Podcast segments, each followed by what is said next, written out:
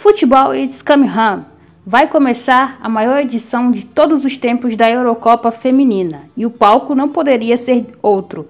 Durante os próximos 26 dias, o berço do futebol organizado irá receber todas as emoções da maior competição de seleções da Europa.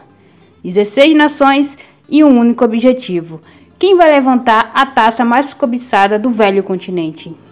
Eu sou a Kátia Valentim e no quarto episódio do podcast Mística Copeira, nosso bate-papo será sobre a UEFA Women's Euro 2022.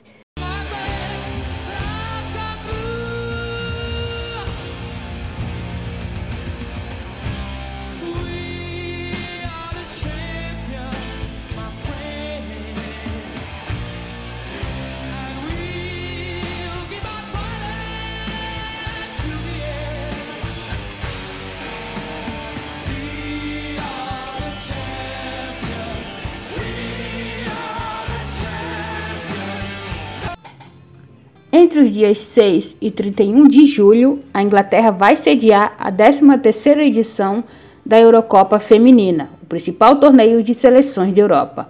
O mega evento de futebol feminino que irá reunir grandes estrelas da modalidade na atualidade, nomes como as craques holandesas Viviane Miedema e Lick Martens, as estrelas da Noruega Ada Egerberg e Caroline Graham Hansen, as francesas Marie-Antoinette Catotot e Wendy Renard, as duas vezes melhor jogadora da Europa, Pernille Harder, a vencedora do prêmio The Best da FIFA, Lucy Bronze, e muitas outras estrelas que irão desfilar pelos gramados do torneio.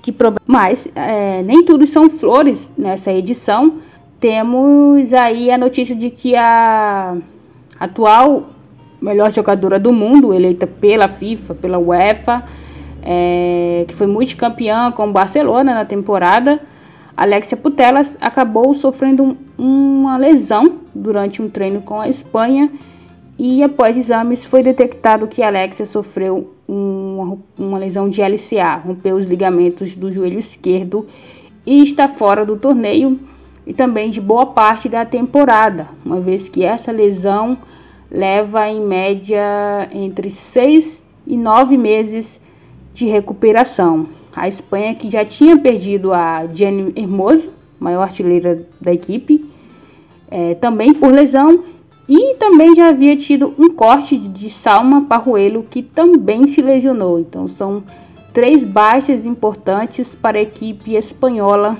durante o torneio promete prender a atenção de cerca de mais de 250 milhões de espectadores espalhados por mais de 195 países ao redor do mundo. As 16 equipes participantes do evento foram divididas em quatro grupos de quatro equipes cada, onde as duas melhores colocadas avançam para as quartas de final. Todas as partidas do torneio são em jogos únicos e lembrando, a Euro não dá vaga para nenhuma outra competição, uma vez que a Europa possui eliminatórias para a Copa e para a própria Euro, e as vagas da região para as Olimpíadas são preenchidas pela classificação final das equipes europeias na Copa do Mundo. Durante as 12 edições já realizadas do torneio, apenas quatro seleções levantaram a taça de campeãs, sendo elas a Suécia, primeira campeã, a Noruega, bicampeã do torneio, segunda equipe com mais títulos, a Alemanha, octacampeã e maior vencedora da competição, e a Holanda, atual campeã, que irá defender o título nesta edição. Mesmo antes da bola rolar, a competição já bateu recordes e mais recordes. Já são mais de 500 mil ingressos vendidos para o torneio, e este número pode passar do, da casa de 525 mil nos próximos dias. O público com maior adesão nas compras são ingleses, suecos, holandeses e franceses, mas também foram vendidos ingressos para residentes da América do Norte, da China e da Austrália. Outro fato observado foi que 43% das vendas dos ingressos foram para o público feminino e 21% para crianças menores de 16 anos, que acaba dando à competição um ar de evento para a família. Pela primeira vez na história, a competição terá todas as suas 31 partidas sendo transmitidas nas várias emissoras que irão passar a competição. No Brasil, a cobertura será do grupo Disney, que irá passar os jogos nos canais ESPN e na plataforma de stream Star Plus.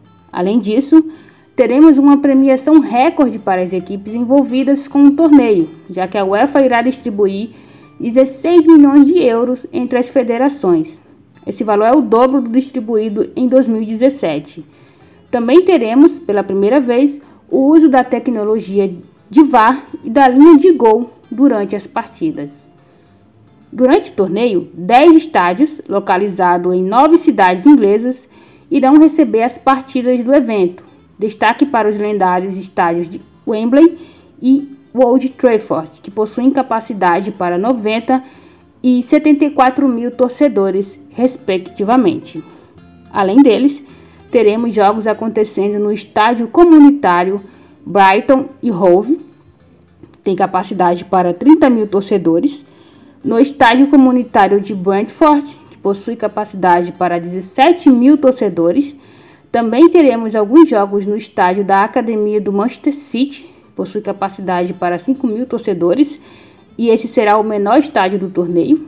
Haverá jogos no MK, que tem capacidade para 30 mil torcedores, no estádio de Nova York, com capacidade para 12 mil pessoas, no estádio Bramall Lane, capacidade é de 30 mil torcedores, no St. Mary's Stadium, que tem capacidade para 32 mil pessoas, e teremos alguns jogos acontecendo na Vila Esportiva de Lake, que possui capacidade para receber 8 mil torcedores.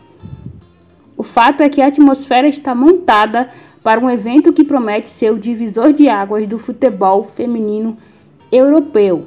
A grande final, que irá acontecer no histórico estádio de Wembley, grande palco do futebol inglês, esgotou seus ingressos em, em menos de duas horas após a abertura das vendas. Lembrando, o Wembley tem capacidade para 90 mil torcedores. E a expectativa é que esta partida bata o recorde de público de uma final da Euro, tanto na edição masculina como na edição feminina. Para conhecer um pouco mais sobre as equipes participantes dessa edição e também sobre a história, valores distribuídos por fases, estatísticas e curiosidades, eu recomendo que vocês deem uma olhada no guia prático da Eurocopa 2022, que foi feito por mim, Kátia Valentim, com o design de Carla Covas e revisão de Patrícia Zene. O material está disponível em nossas páginas no Twitter, Instagram, nas nossas redes sociais e também no site do Planeta Futebol Feminino. Essa foi nossa pequena prévia sobre a UEFA Women's Euro 2022. Obrigada a todos pela audiência e nos despedimos com a música Three Lions 98, nas vozes de Badger Skinner and the Lightning Seas, melodia que embala a seleção anfitriã em grandes eventos.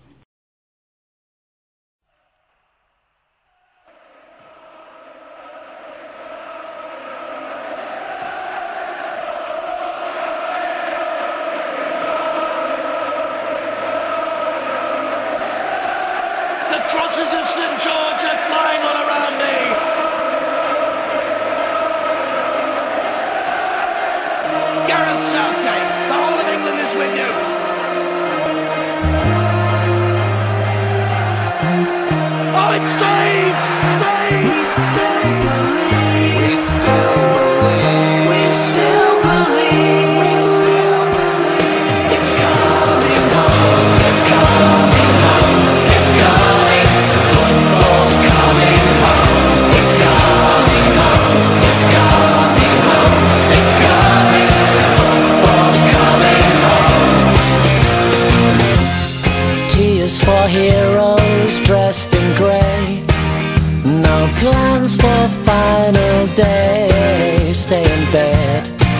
drift away. It could have been all songs in the street. It was nearly complete. It was nearly so sweet.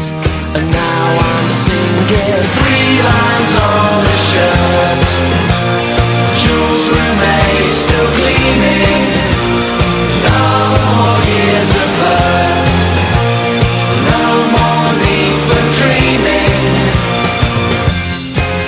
about football coming home.